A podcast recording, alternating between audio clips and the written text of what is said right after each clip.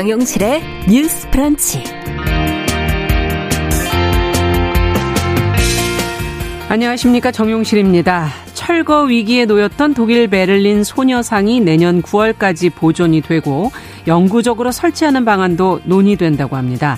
이 내용을 담은 결의안 어떻게 해서 나오게 됐고 어떤 의미가 있는지 잠시 후 알아보겠습니다. 승용차를 구매할 때 붙는 개별 소비세 인하 혜택이 이제 이달 말로 끝난다고 하죠. 어떤 점을 좀 알아두면 좋을지 주의사항도 짚어드리겠습니다. 네, 우리는 다들 한때 어린이였는데 그 시절을 쉽게 잊고 살아가고 있습니다. 어린 어른들이 어린이에게 얼마나 불친절한지 또 사회 구성원인 어린이와 함께 살아가기 위해 우리가 어떤 관점을 가져야 할지 생각해 볼 필요는 없을까요? 오늘 한 권의 책을 통해서 그 이야기를 좀 깊이 나눠보겠습니다.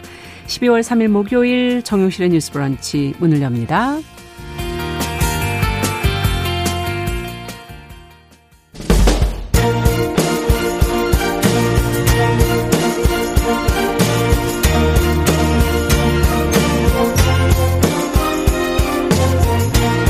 여성의 감수성으로 세상을 봅니다. KBS 일라디오 정용실의 뉴스 브런치. 여러분의 의견을 기다립니다. 문자는 9730으로 보내주세요. 짧은 문자 50원, 긴 문자 100원이 부과됩니다. KBS 모바일 콩, 유튜브를 통해서도 무료로 참여하실 수 있습니다. 네, 정용실의 뉴스 브런치는 항상 여러분들과 함께하고 있습니다. 오늘도 최희철님, 미무수아님, 김복경님, 이승욱님. 오늘도 제가 좌청용 우베커 없이 혼자 진행한다고 이승욱님 걱정하시네요. 곧 돌아오실 거예요. 다음 주부터는. 예, 이번 주까지만 좀 양해해 주시기 바랍니다. 자, 그리고 또 저희 또 인터넷으로도 많이 들어오셨죠? 오영환님, 핑크돼지님, 3617번님, 카르마국봉님, 이호임님, 김현옥님, 강하나님. 감사합니다. 자, 오늘도 뉴스픽 저 혼자 씩씩하게 진행을 하도록 하겠습니다. 두 분은 전화로 지금 연결돼 있습니다. 전혜연 시사평론가 전지현 변호사 두 분 인사 나눠보죠. 안녕하세요. 안녕하세요. 네, 반갑습니다. 자, 오늘 첫 번째 소식은 저희가 전에 한번 전해드린 적이 있었는데요. 철거 위기에 놓였던 그 베를린 소녀상, 어, 일본의 전방위 로비로 철거의 위기에 놓였었었는데, 지금 설치 기한이 연장이 되고, 영구 설치를 위한 논의가 시작된다는 보도가 나왔습니다. 어떻게 이런 결정이 나왔는지 일본은 그럼 어떻게 반응을 하고 있는지 좀 살펴보고 싶네요. 전혜연 평론가께서 전해주시겠어요? 네, 소녀상은 일본군 위안부 피해자를 기리는 상징과 같은 것입니다. 본래 독일 베를린시 밑에 구청에서 허가가 났었습니다. 네. 그래서 지난 9월 말 밑에 지역 거리에 세워졌었는데요.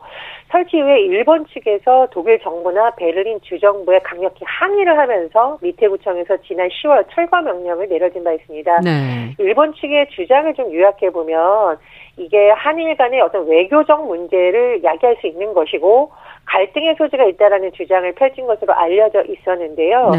그렇지만 베를린 시민사회에서는 이런 철거 명령에 대해서 강력히 반발했었고요. 또 소녀상 설치를 주관했던 현지 시민단체인 코리아 협의회에서 행정법원에 이런 철거 명령의 효력 정지 가처분 신청을 제출하는 등 반발 움직임이 또 현지에서 일기도 했습니다. 네. 미테구가 일단 철거 명령을 보류하면서 한 발 물러섰고 특히 어, 주목할 점은 미테구 의회에서 지난달 7일 철거 명령을 철회하는 결의안을 한번 채택한 바 음. 있습니다. 자, 이후에도 많은 시민사회와 또 독일에 있는 현지 교민들이 여러 가지 뭐 온라인에서의 서명을 받는다던가 홍보 예. 활동을 예. 많이 했다고 하는데요. 이런 가운데 현지 시간 1일 미티구 의회에서 전체 회의를 열었습니다. 음. 그래서 평화의 소녀상 영구 설치 결의안을 의결을 했었는데요. 일단 소녀상 철거 명령이 철회됐고 애초에는 내년 8월 14일이었던 설치 기한을 내년 9월 말까지로 6주 연장을 하고요. 네. 자, 결의안을 의결했다라는 것은 앞으로 우리가 이런 의지를 갖고 하겠다라는 건데 네. 말 그대로 영구적으로 설치해야 된다라는 내용에 많은 의원들이 찬성했다는 겁니다. 음. 그러니까 구의원 29명의 표결에 참여해서 24명이 찬성했다고 하는데요. 네. 어, 엄밀히 말하면 법적 구속력은 없습니다. 그러나 아. 구의회에서 다수가 찬성한 어, 의결 아니기 때문에 아무래도 영구 설치의 가능성이 매우 높다 이런 해석이 나오고 있는 겁니다. 음. 그런데 자 일본 정부에서 또 아, 이런 결정을 수용하기 어렵다라고 반발하고 있는데 가토 가스노브 일본 관방 장관이 매우 유감이다 이렇게 기자회견에서 말했고요. 네. 어, 신속한 철거를 계속 요구하고 싶다 이렇게 덧붙이기도 했습니다. 네. 그러나 어쨌든 어, 베를린시에 있는 현재 구의회에서 이런 결의안을 채택한 것은 상당히 의미가 있다라는 평가가 나오고 있습니다. 그렇군요. 지금 말씀을 들어보니까 연구 설치를 위한 논의가 조금은 남아 있다라는 것으로 느껴지고 일본도 지금 반발하는 분위기가 계속 이어질 수 있다는 생각이 드는데요. 그렇다면 앞으로 무엇이 중요할지 자, 두 분 말씀을 좀 들어보죠. 전지현 변호사께서 먼저 좀 얘기해 주시겠어요? 예, 저는 이 사안을 보면서 이제 세 가지가 보였거든요. 예. 예 첫째는 이제 소녀상이 있어야 하는 이유인데 네. 위안부 문제는 개인의 인간의 존엄성에 관한 문제거든요. 네. 개인의 인권이 전쟁통에 보호받지 못하고 국가는 이걸 보호하지 못하고 처참하게 유린이 된 건데 네. 이거는 우리 개인이 일본으로부터 진정한 사과를 받아야 풀릴 수 있는 문제다. 그렇죠. 어떤 경제적, 외교적인 이유로 치환될 수 없는 문제다. 음. 이런 게 하나가 있고 또 하나는 인류 공감의 가치라는 건데 음. 이게 베를린 시민단체들이 소녀상 앞에서 네. 여성의 인권 존중을 촉구를 하면서 우리가 소녀상이다 했다는 거 아니에요. 네. 그래서 결국 이 위안부 문제는 우리가 일본을 움직이기 위해서는 결국 이렇게 세계적인 공감대를 형성을 해야 되는데 음. 결국은 통할 수가 있는 문제다 이런 희망 섞인 그런 생각이 들었고 네. 그다음에 이제 세 번째는 독일식 민주주의거든요. 예. 이게 소녀상 철거와 관련해서 일본도 많은 정치적인 로비를 했어요. 베를린 시에다가. 예. 근데 이 독일은 왜 유명한 메르켈 총리 나와가지고는 내치에 관해서 얘기하는 경우 별로 없거든요. 예. 여기는 이제 연방제 국가고 지역 자치가 확고하고 아래로부터의 여론 수렴이 되는 방식이란 말이에요. 음. 그래서 이제 밑에구 의회라든지 시민단체가 움직여서 결국은 결의안 의결을 이끌어냈는데 네. 아까 방법을 저한테 처음에 물어보셨잖아요. 예. 서론이 너무 길었는데 이걸 총평을 하자면은 네. 우리 후대는 계속 노력을 해야 되고 일본의 진정 어린 사과를 받아들일 가능성이 있다. 음. 그러나 그 방법에 있어서 무작정 그냥 우리 혼자서만 외치는 게 아니라 아. 그 나라의 문화를 이해를 하고 영리한 외교를 펼쳐야 되겠다. 그런 생각이 음, 들었습니다. 그러네요. 그쪽 입장에서 설득이 되게끔 해야 한다. 지금 그런 얘기신데요. 자, 그럼 전혜연 변호사께서는 또 어떤 방법이 있다고 보십니까? 저는 저도 역시 세 가지 열쇠 말 한번 네. 정리해보면 첫 번째는 연대. 예. 특정 대학을 말하는 것이 아니라 힘을 음. 모은다는 연대라는 그렇죠. 것입니다. 네. 이번에 우리 코리아 협의라는 우리 한인들이 이제 많이 참여하는 시민단체뿐만 아니라 베를린 시민사회가 같이 손을 잡았다라는 것이 굉장히 의미가 있다라고 보거든요. 네. 이번 결정이 나고 나서 제가 이제 보도에 나왔던 사진들을 쭉 살펴본 중에 정말 인상적이었던 것이 그 소녀상에 현지 시민들이 이렇게 꽃다발을 안겨주고 네. 그 현지의 시민사회 단체로 활동하고 있는 독일 여성들이 소녀상에 손을 꼭 잡고 있는 사진을 보면서 참 가슴이 뭉클했습니다. 그래서 네. 이것을 자꾸 한일 간의 외교적 문제로 이렇게 접근을 하면 굉장히 사안이 복잡해지기 때문에 그렇죠. 이것이 이제 특정 국가의 문제가 아니라 우리가 전시에서의 인권을 지켜야 되는 음. 인류 보편의 문제라는 것을 자꾸 부각을 시키고 그래서 현지 시민사회와 연대를 한다면 어, 지역에 있는 구의회도 그렇고 뭐 시 단위에서는 시의회도 그렇고 음. 이런 흐름에 많이 기울여 줄 것이라고 보고요. 네. 어, 두 번째는 어, 제가 굉장히 좀 가슴이 뭉클했던 것이 이번에 안건을 설명한 그 독일 미테구의 의원들이 이런 점을 강조했다고 해요. 성폭력이 이례적 사안이 아니고 전쟁 상황에서의 구조적 문제라는 음. 점을 강조했다고 하거든요. 그러니까 네. 사실 이 위안부 문제라는 것이 우리나라의 피해자만의 문제가 아니라 전 세계가 같이 고민해야 될 구조적 문제라는 음. 점을 잘 설명을 했다. 그런 면에서 좀 더 깊은 어, 고민이 필요하다는 생각이 들었습니다. 네. 마지막으로 우리가 아까 외교 문제를 풀때 영리한 전략을 전지현 변호사님 말씀하셨는데 굉장히 공감을 합니다. 네. 이번에 독일 슈레더 전 총리 같은 경우에 왜 어, 소녀상 철거를 반대하는 공개 서한을 보냈잖아요. 예. 그래서 저는 이제 정부 대 정부 대 정부와 정부끼리 의논할 수 있는 문제가 있고 민간이라던가 상징성이 있는 어떤 지도자들 또는 뭐 음. 뭐 전임 지도자들이 같이 좀 의견을 모아준다면 이것을 한일 현대 간의 갈등이 아니라 다 같이 고민해 문제로 접근하는 방법이 되게 필요하다고 봅니다. 그러네요. 그리고 제가 마지막으로 굉장히 주목한 것이 있는데 일본 정부와 독일 정부의 과거사 청산에 대해서 우리가 많이 얘기를 하잖아요. 많이 비교하죠. 네. 그렇습니다. 그래서 이런 점을 다시 한번 생각해 보게 됐는데 제가 이제 현재가 있는 어, 한 사람이 쓴 칼럼을 봤는데요. 예. 독일이 코로나19 관련한 피해 지원 예산을 이번에 만들면서 2차 세계대전 당시에 피해자와 연관된 유대인들을 위한 항목을 아예 따로 만들었다고 합니다. 아. 그래서 아 이것이 피해자에게 사과하고 피해자의 어떤 권리 회복을 위해서 노력한다는 것이 일시적인 이벤트가 아니라 실제로 음. 예산에 반영되고 있다는 것에서 제가 깜짝 놀랐는데 네. 일본 정부에서도 독일의 이런 사례를 보면서 기존의 입장을 바꿔야 되는 때가 아닌가 그런 생각이 들었습니다. 네, 오랜 시간 동안 계속 지금 반성하는 모습을 보여주고 있지 않습니까, 독일은?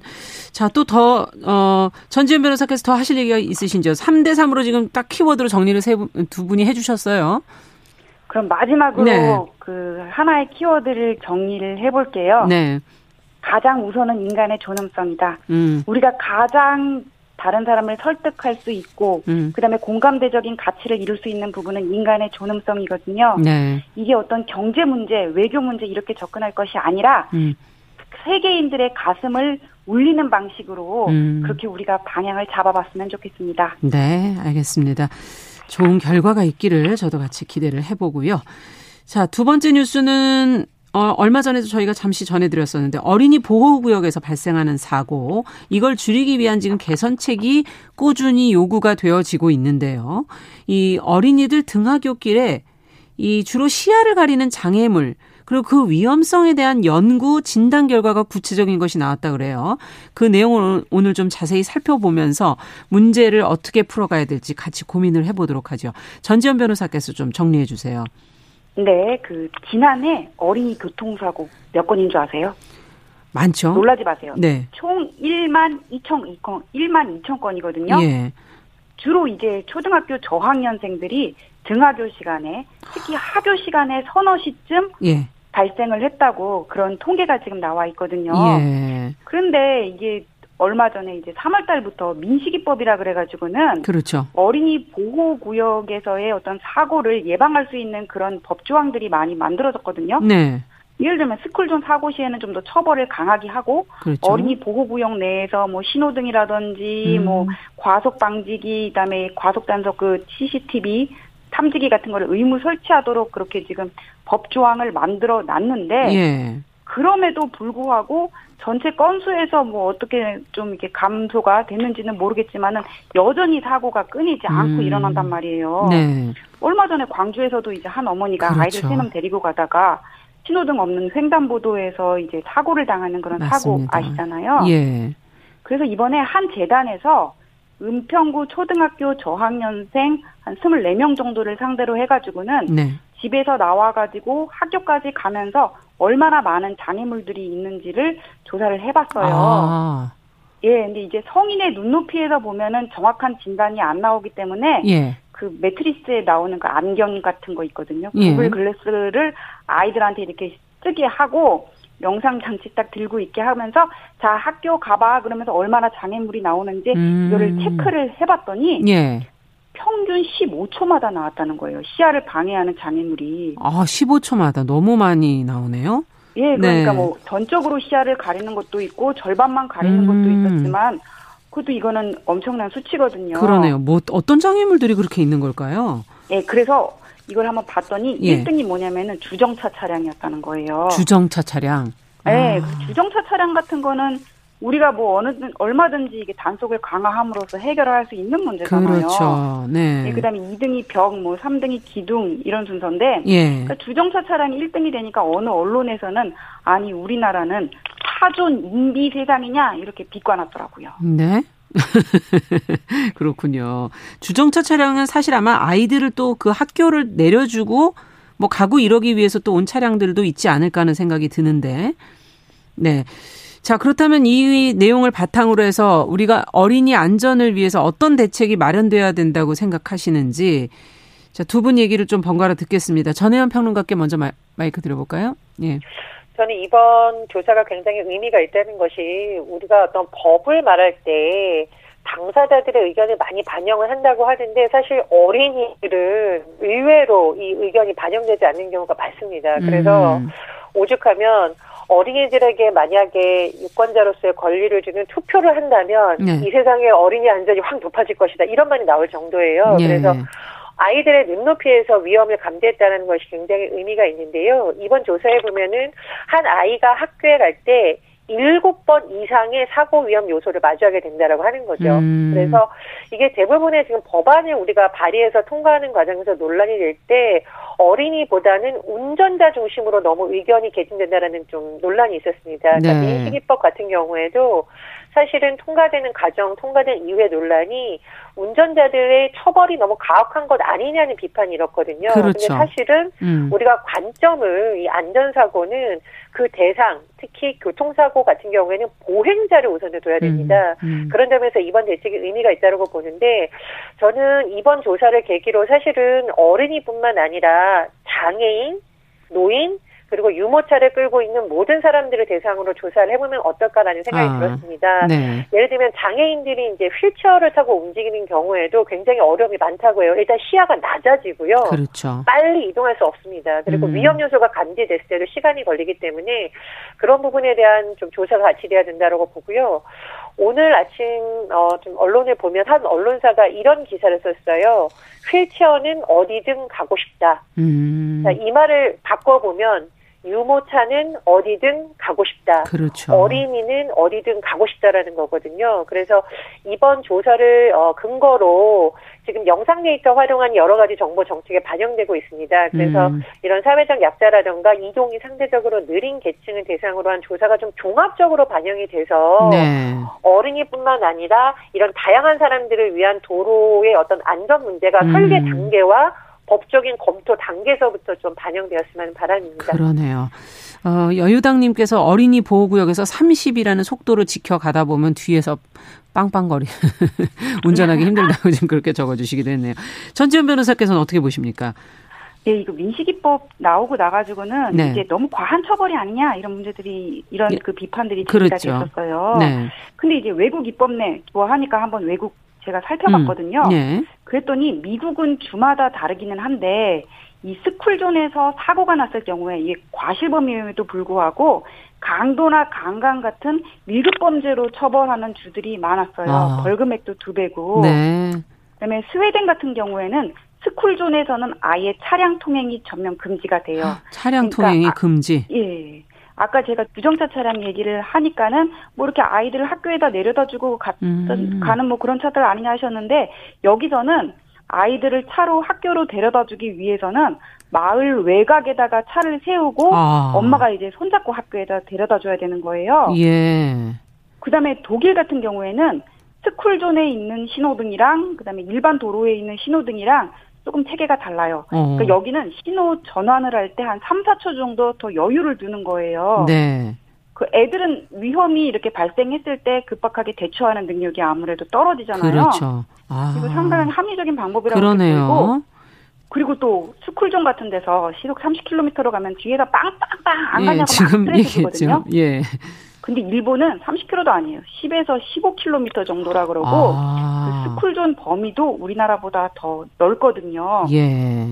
근데 우리나라 지금 그 민식이법 통과 후에 현황을 보면은 처벌을 강화한다 그러고 뭐 신호등 설치하 그러고 과속 탐지기 설치하라 네. 그러고 이렇게 얘기를 하는데 아직까지도 뭐 학원이라든지 어린이집 근처에는 보호구역 지정 안 된 사각지대가 많아요. 음. 그래서 왜 이거 아직까지 안 하고 있냐 물어보니까는 주민 과반수로부터 동의를 받지 못했다 뭐 이런 답변이 아, 나왔다 그래요. 네. 그러니까 스쿨존을 그냥 하나의 부담, 그냥 비차는 것 정도로 생각을 하는 게 아니냐. 아직도 뭐 인식의 문제가 있다.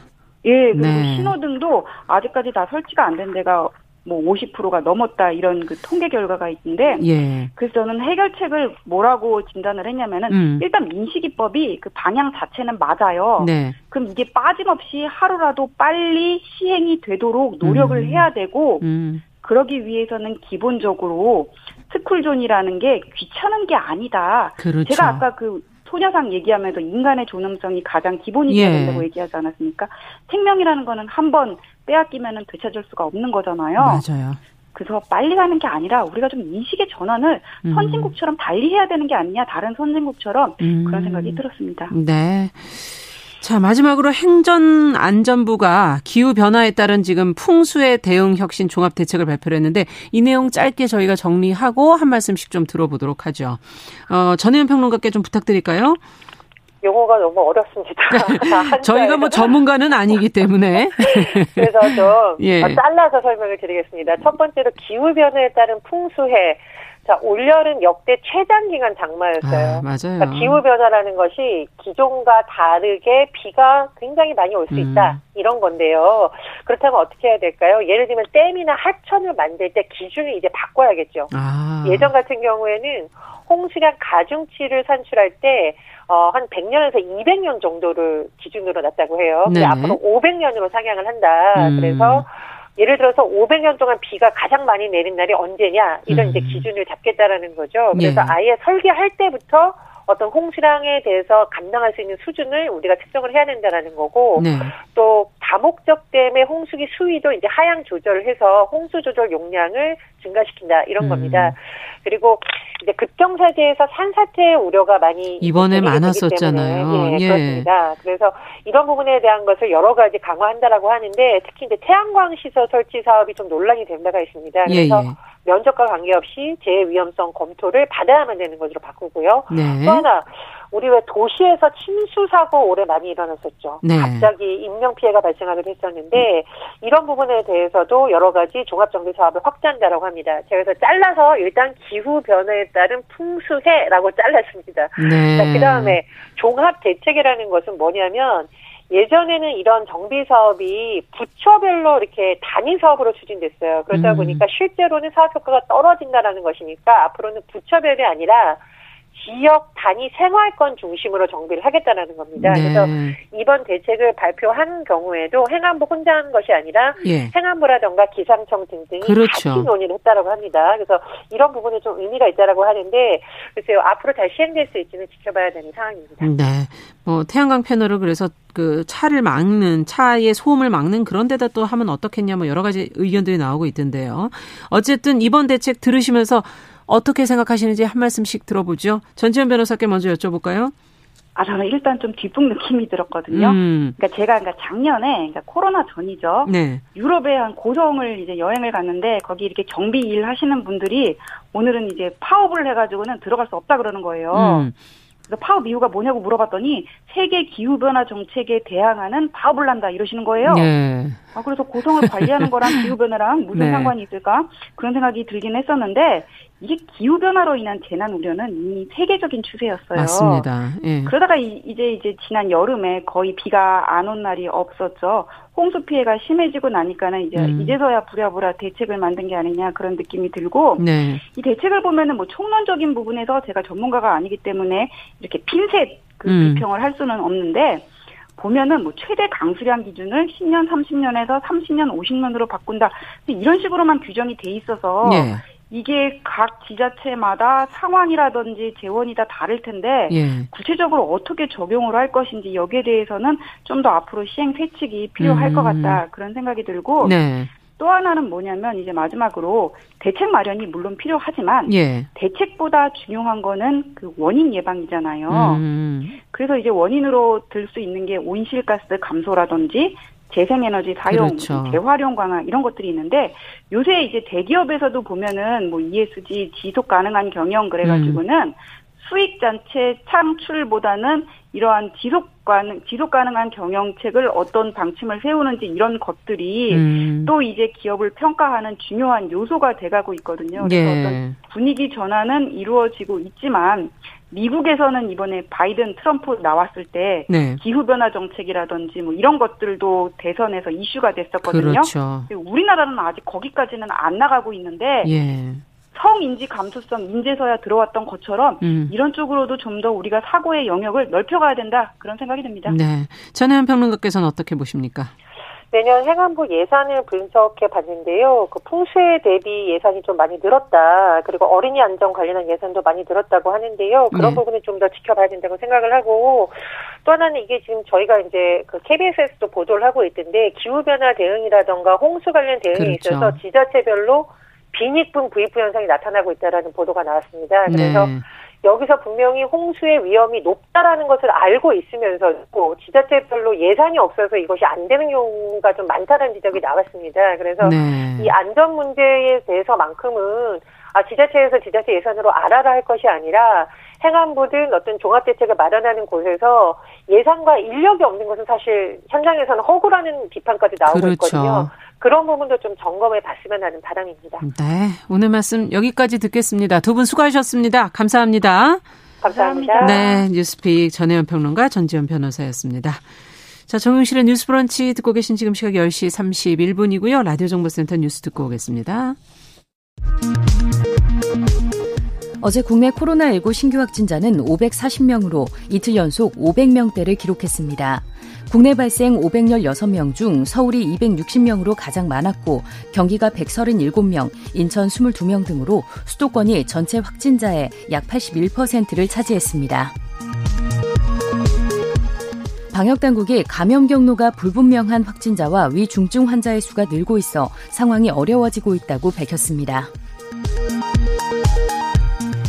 미국 백악관 코로나19 대응 테스크포스가 위험이 사상 최고치에 도달했다고 경고하며 최고 수위의 코로나 긴급 경보를 발령했습니다.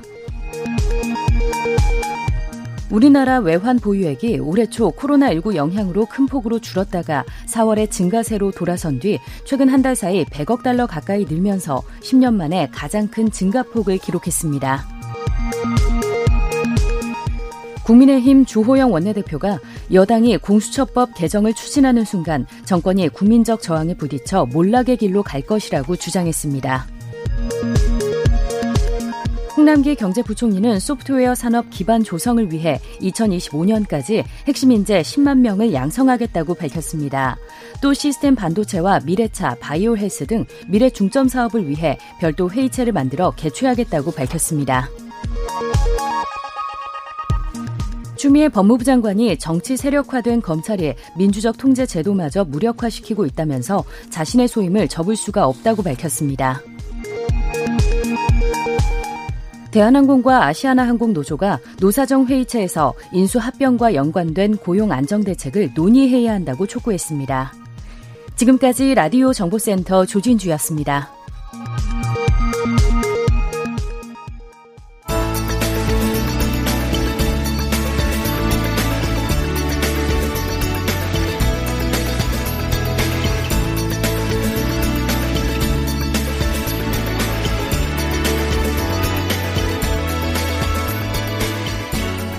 세상을 보는 따뜻한 시선.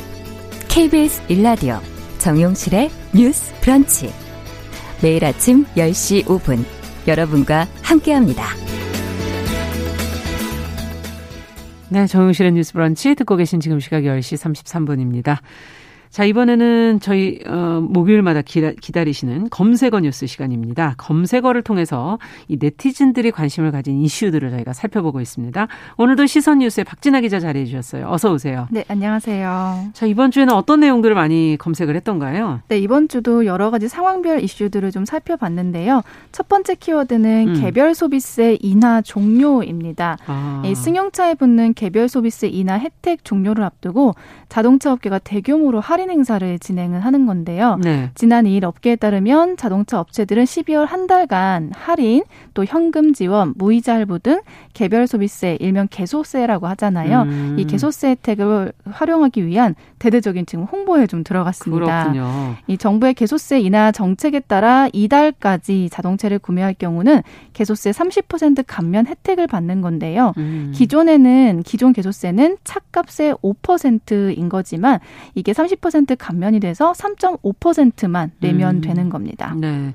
차가 필요하신 분들은 이왕이면 좀 이럴 때 사면 좋긴 할 텐데. 네, 그렇습니다. 뭘 눈여겨 보면 좋을까요? 네, 우선 기본적인 개소세 할인뿐만이 아니고요. 업계별로 또좀 음. 다른 할인들이 있는지 꼼꼼하게 살펴보실 필요가 있는데요. 네. 우선 쌍용차 같은 경우는 세일 페스타 해당, 해당 모델이라는 게 있다고 합니다. 음. 그 모델을 구매할 때는 10% 할인 혜택을 제공하고요. 셀페스타 미해당 모델에도 개별 소비세 전액에 해당하는 최대 5% 할인을 해준다고 합니다. 음. 또 한국 GM 쉐보레 같은 경우는 할부와 현금 지원이 결합된 콤보 콤보 할부를 이용할 때 일부 모델에 한해서 차량 가격의 최대 10%를 할인하고요. 네. 5년 혹은 10만 킬로미터 무상 보증 서비스도 제공한다고 합니다.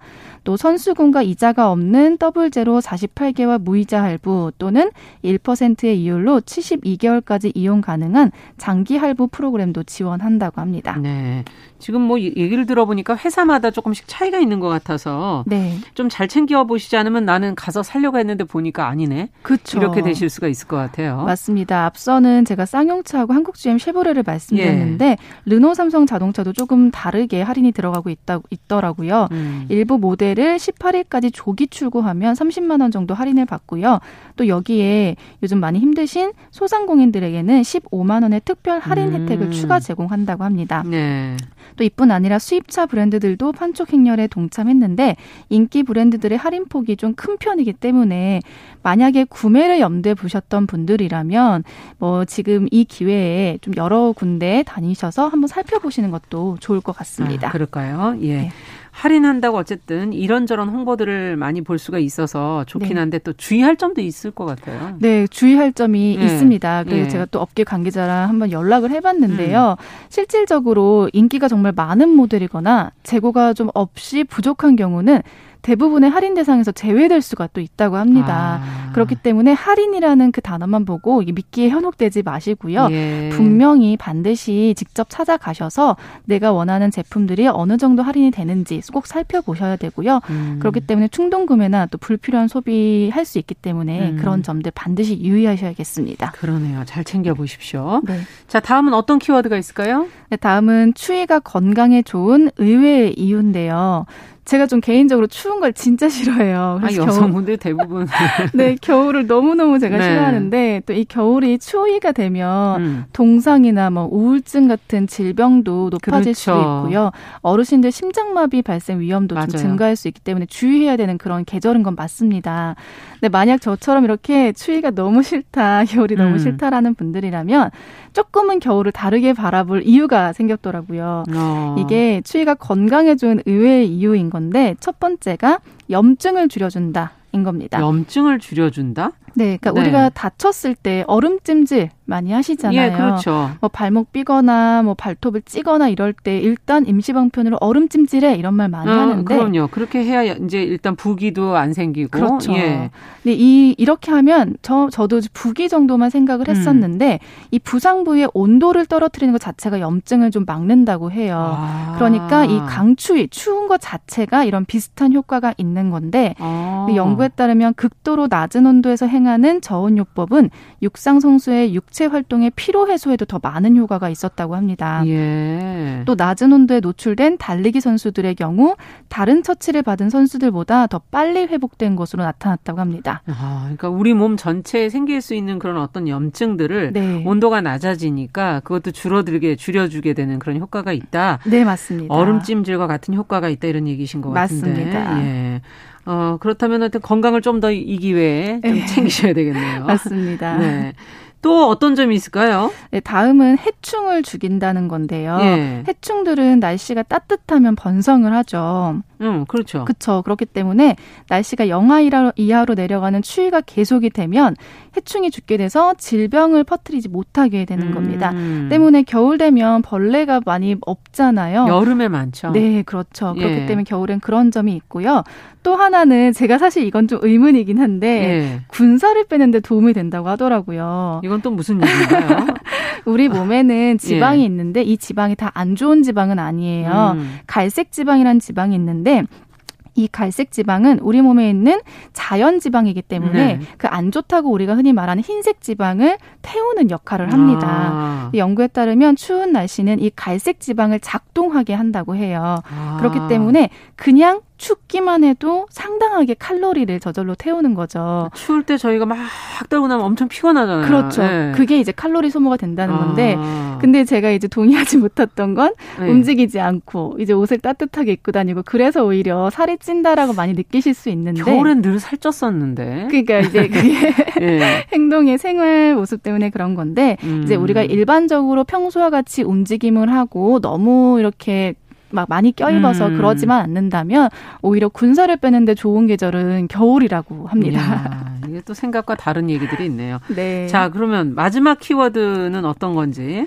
네, 마지막은 새싹 따릉이인데요. 따릉이? 네, 따릉이. 예. 지난 30일부터 서울 시내에서 연두색 미니 따릉이가 달리는 모습을 좀 볼 수 있었습니다. 음. 이 서울시가 30일 기존 따릉이보다 크기나 무게를 줄여서 몸집이 작은 사람들도 편하게 탈 수 있는 새싹 따릉이를 운영한다고 음. 밝힌 건데요. 우선 이게 서울시에 지금 다 있는 건 아니고요. 자전거 도로가 잘 갖춰진 송파, 강동, 은평구 이곳에 세 개의 구에 우선 배치를 한 겁니다. 아. 그, 그 이후로 서울시는 이용 수요나 만족도 등 시민 의견을 다양하게 수렴해서 새싹 따릉이 확대 여부를 검토할 계획이라고 합니다. 네, 따릉이가 자전거를 예, 말하는 예, 거잖아요. 네. 저희 이제 많이들 이용하시잖아요. 그렇죠. 예. 근데 그게 새롭게 미니로 어, 새싹 따릉이라는 게 네. 나온다. 얼마나 작길래 새싹이라는 이름이 또 붙었을까? 이름이 너무 예쁘지 않나요? 예. 저는 진짜 이름이 아 되게 예쁘게 지었다. 그럼 아이들도 탈 수 있는 건가? 그건 아니겠죠? 네, 예. 마, 그러니까 완전히 어린 아이들까지는 음. 아닌데요. 일단 그 작아진 사이즈를 보니까요. 일반 따릉이보다 바퀴 크기가 4인치 작은 20인치 정도 되고요. 음. 무게가 기본 따릉이는 18kg인데 이 새싹 따릉이는 16kg으로 아. 2kg이나 가벼워졌습니다. 좋네요. 네, 네, 또 바퀴와 바구니에는 노란색에 가까운 밝은 연두색을 칠했고 요.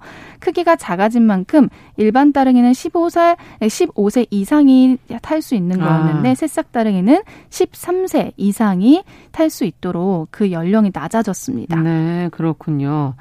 자, 근데 이걸 굳이 이렇게 만든 것도 음. 분명히 이유가 있을 것 같아요. 네, 이유가 있습니다. 예. 이 새싹 따릉이는요, 지난해 12월 아동 참여 정책 토론회에서 한 고등학생이 이런 발언을 했다고 해요. 예. 현재 따릉이는 크기, 크기가 너무 획일화돼 있어서 어른이 어린이들은 탈 수가 없다. 음. 그러니까 어린이도 탈 수 있는 따릉이를 만들어 달라 이렇게 제안을 했고요. 네. 서울시가 이를 수용해서 도입을 추진한 건데 그렇기 때문에 지금 새싹 따릉이가 나왔고 이제 의견들을 수렴해서 확대를 할 건지 결정을 하는 음. 거고요.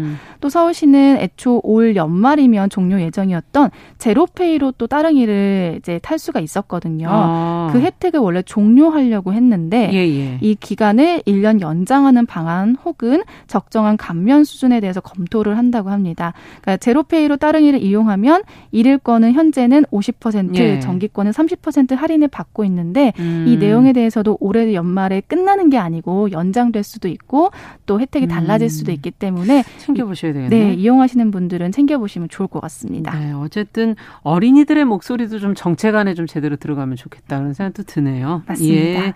그동안 연령 제한으로 따릉이를 타지 못한 청소년들에게는 좋은 소식인 것 같습니다. 아, 네 티즌들의 관심을 모은 검색어 뉴스 시선 뉴스 박진아 기자와 함께했습니다. 감사합니다. 네, 감사합니다.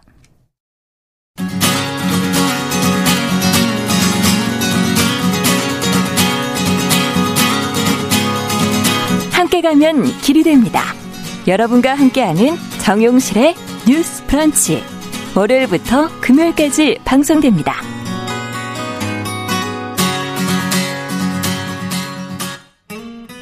네, 정용실의 뉴스 브런치 듣고 계신 지금 시각 10시 44분 향해 가고 있고요.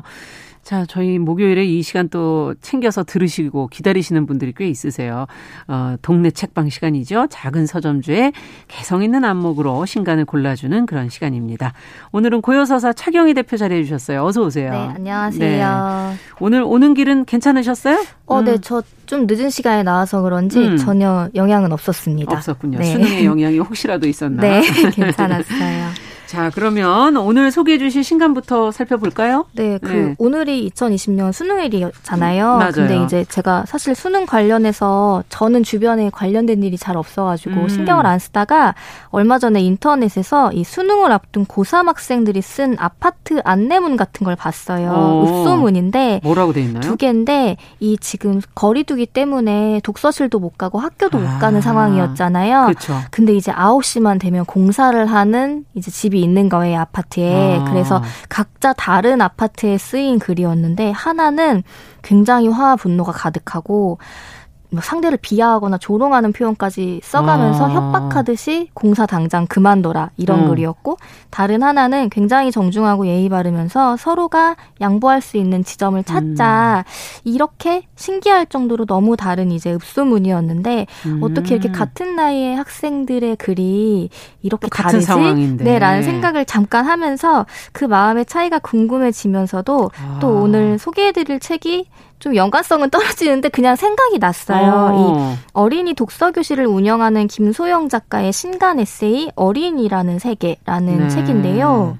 어떤 연관성이 있을까? 그 두 분의 마음은 정말 너무나 큰 차인데. 네, 근데 예. 제가 이 물론 완전 다른 톤의 편지였지만 음. 두 편지에서 읽힌 거는 자신들이 존중받지 못하는 상황에 대한 답답함 호소였어요. 그러니까 음. 당신들만 사는 이 아파트가 아닌데 지금 나도 있어. 네, 너무 수능 직전에 중요한 시기인데 음. 어떻게 그렇게 공사를 매일 아침마다 할 수 있냐 시끄럽게. 근데 거기서 음. 존중을 좀 훼손당한 마음이 느껴지더라고요. 음. 근데 이 책 어린이라는 세계의 키워드도 존중이 있거든요. 제가 음. 개인적으로 생각하기에 네. 이 어린이를 어떻게 어엿한 한 사람으로 존중해야 할지 그리고 어린이들이 존중받지 못했을 때 어떤 마음을 갖게 되는지 아. 그런 거에 대해 말하는 책입니다. 네. 이 어른들이 보기에는 어린이들이 행동도 느리거나 어설프고 보, 보호하거나 아니면 음. 예뻐해야 할 대상으로만 보는 경우가 많지만 그렇죠. 네 근데 이제 김소영 저자가 보기에는 이 어린이들도 자신만의 매너법이 있고 사회 생활을 하면서 타인을 존중하려고 하는 존재들이며 음. 이 어른과 마찬가지로 한 명의 사람 삶을 느끼고 생각하고 표현하는 그러니까 미완성적인 존재가 아니다라는 음. 이야기를 이 책이 하고 있어요. 근데 제가 지금 존중이라는 말을 이제 쓰긴 참 썼지만 이게 어려운 표현인데. 네. 예. 제가 이 책에서 깜짝 놀란 여러 대목 중 하나가 그 어린이는 존중이라는 말을 어떻게 표현할지에 아이들이 대해 직접 네, 좀 약간 뒤통수를 맞은 부분이 어, 있어요. 어, 뭐 어린이식으로 하면 뭐라고 해요? 그러면 존중이라는 게 좀 어려운 언어죠, 그죠? 네, 단어를 표현이? 아마 쓰기가 어려울 음. 텐데 이 선생님인 김소영 저자가 어린이랑 같이 그 어떤 그림책을 같이 봐요. 네. 다양한 체형이나 이제 장애가 있는 등 인간의 다양한 신체에 대한 이제 그림이 담겨 음. 있는 음. 책이었는데 이 선생님인 작가가 아이에게 서로 몸이 달라도 모모하자 이런 이런 퀴즈를 내거든요. 음. 여기서 모모에 어떤 말이 들어갈까?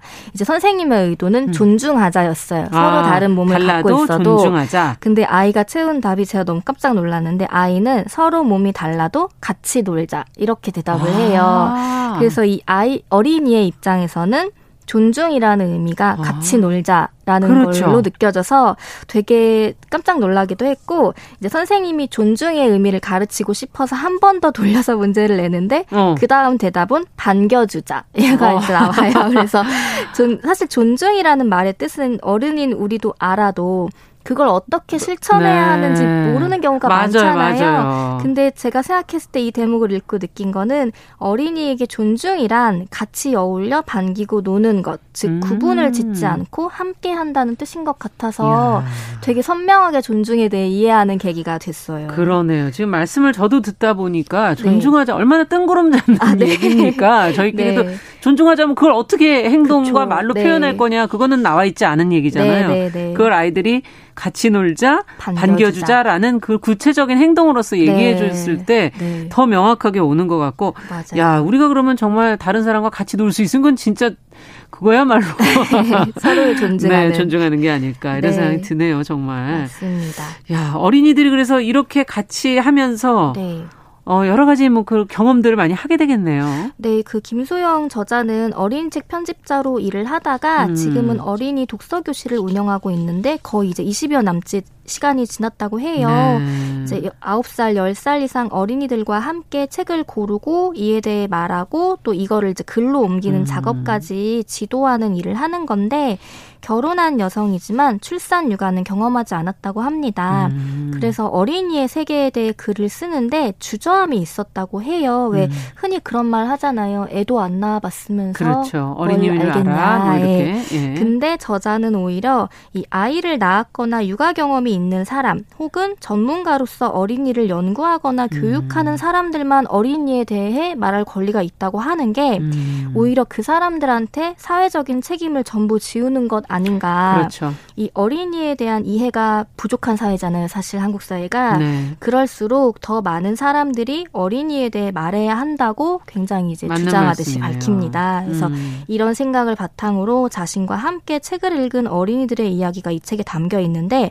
근데 사랑스럽거나 감동적인 이야기들만 기대하시면은 전혀 생각지 못한 내용들을 읽으실 수 있을 거예요. 예, 그렇군요. 저희가 너무 어린이 하면 생각이 고정돼 있는 네, 것 같아요. 맞아요. 너무 편협하게 어떻게 보면 뭔가 미화된 게 있을 어, 것 같고. 그럼 어떤 내용들이 나올지 이제 정말 궁금해지는데요. 네, 이 어린이라는 세계라는 책은 어린이에 대한 글이 그런 이미지를 갖고 있을 음. 것 같다는 편견부터 시작해서 여러 가지 편견을 깨주는데요. 사실 이 책에도 당연하게도 어린이의 순수함이나 엉뚱함도 담겨, 담겨 있기도 해요. 음. 그런데 이제 정치에 관심이 많은 어린이라든지 꽃을 꽂아놓은 걸 보고 저렇게 금방 시드는 거 왜 꽂는지 모르겠어요라고 하는 현실주의자 어린이라든지 진짜? 뭔가 부모가 제 네. 자식을 사랑하는 것보다 더 부모에게 사랑을 주는 것 같은 아. 다양한 어린이들의 모습이 이제 담겨 있는데요. 네. 이게 생각해 보니까 어린이와 함께할 경험이 적거나 아니면 자녀처럼 소수의 특정 어린이만 경험하는 사람들은 아마 알 수 없는 음. 좀 다채로운 어린이들의 이야기이지 않을까라는 생각을 해요. 네. 그리고 이런 모습들을 전하면서 어린이를 착하거나 아니면 귀여운 모습으로 감상하는 일에 대해서도 굉장히 날카롭게 비판을 합니다. 네. 그것이 어찌 보면 다르게 보는 거겠죠. 돌봐야 네. 될 대상으로 본다든가 네. 내가 너의 뭐 인생을 계획을 이렇게 세워줄게 네. 만들어줄게 하는 것 자체도 그 어찌 보면 높이가 네. 다른 네, 눈으로. 보는 것일 수 있겠다는 생각이 드네요. 네, 맞습니다. 이 네. 책에 또 들어가 있는 내용인데 연예인의 자녀들이 등장하는 여러 육아 프로그램들이 지금 유행하고 있잖아요. 네, 네. 근데 저자는 어린이들의 모습이 텔레비전에 자주 등장하는 것은 긍정적이다. 음. 그런데 거기 나오는 이제 여유로운 주거 환경이 혹시 음. 시청자 어린이들에게 어떤 소외감을 줄 수 있을지 아.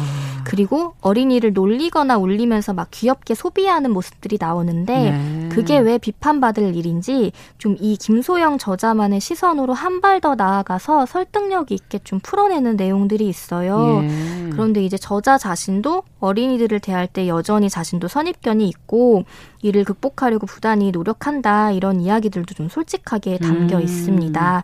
그 아까 정치 문제를 막 궁금해하는 네. 어린이 같은 경우에는 저자도 독서 교실 만약에 어린이가 아니었으면 아이 뭐 어린애가 저렇게 무슨 이슈 사회적인 이슈에 관심이 많아라고 속으로 핀잔을 했을 거라는 생 이제 네. 말을 해요. 네. 근데 어린이 입장에서 보면 뉴스가 다 성인들만 대상으로 하잖아요. 맞아요. 그 말의 속도도 너무 빠르고 설명도 좀 불친절할 수 있다는 거죠. 음. 그래서 어린이로서 궁금한 게 되게 많은데 그걸 풀지 못하니까 아 어린이 눈높이에 그러니까 어린이가 이해하기 좋은 속도로 아. 맞추는 뉴스는 왜 없을까? 이런 또 메시지도 좀 담겨 있습니다. 진짜 이건 중요한 메시지네요. 네. 뉴스를 너무 사실은 성인 여성도 아닌 성인 남성 네, 중심으로 네, 사실은 네. 많이 전달하고 있기 때문에 그것부터 네. 하나씩 벽을 열고 나가면 네, 네뭐 여성, 학생, 어린이 네. 이렇게 좀 다양한 계층에서 뉴스를 소비할 수 있게끔 그들의 궁금증을 풀어줘야 되겠는데 야 반성하게 되네요. 네.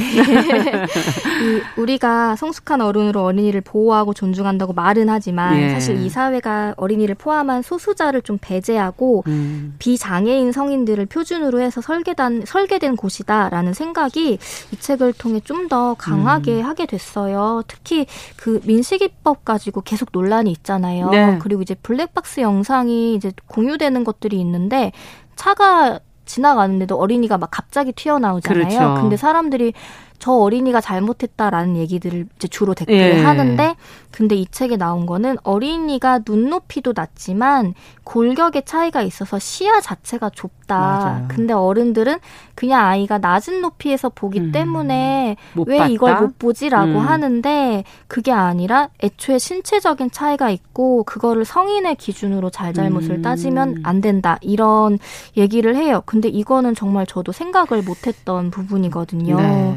그래서 그런 게 이 저자만이 전달할 수 있는 메시지가 아닐까 하는 생각을 했습니다. 그러네요. 자, 어린이에 관한 책이니까 아무래도 관련된 분들이 읽어야 될까 하는 처음에 그런 생각을 했었는데 그건 네. 아닌 것 같네요. 네, 사실 우리가 어린이를 길에서 안 만나는 날이 오히려 음. 드물 거예요. 그런데 우리는 우리가 기억하지 못하고 안 보이면 없다고 생각을 한다고 그렇죠. 저도 이제 느끼고 있어요. 그래서 음. 그런 식으로 이 사회가 소수자를 배제시킨다는 이제 개념들이 지금 생겨나고 있다고 보는데 음. 어린이나 다른 소수자들이 우리 사회에서 더 자연스럽게 보이고 어디서든 서로를 대할 수 있게 하는 것부터가 존중의 시작이겠다는 생각이 들더라고요. 네. 그래서 당연하게도 이 책에 노키즈 존 이야기도 나오고 어린이를 교육하는 네. 이제 사람들에 대한 이야기도 나오고 다양한 이야기들이 좀 담겨 있습니다. 네. 김소영 작가의 어린이라는 세계 차경희 대표 고요서사의 차경희 대표와 함께 읽어봤습니다. 오늘 말씀 잘 들었습니다. 감사합니다. 네, 고맙습니다. 정용실의 뉴스 브런치 목요일 순서도 같이 인사드리겠습니다. 내일 뵙겠습니다. 감사합니다.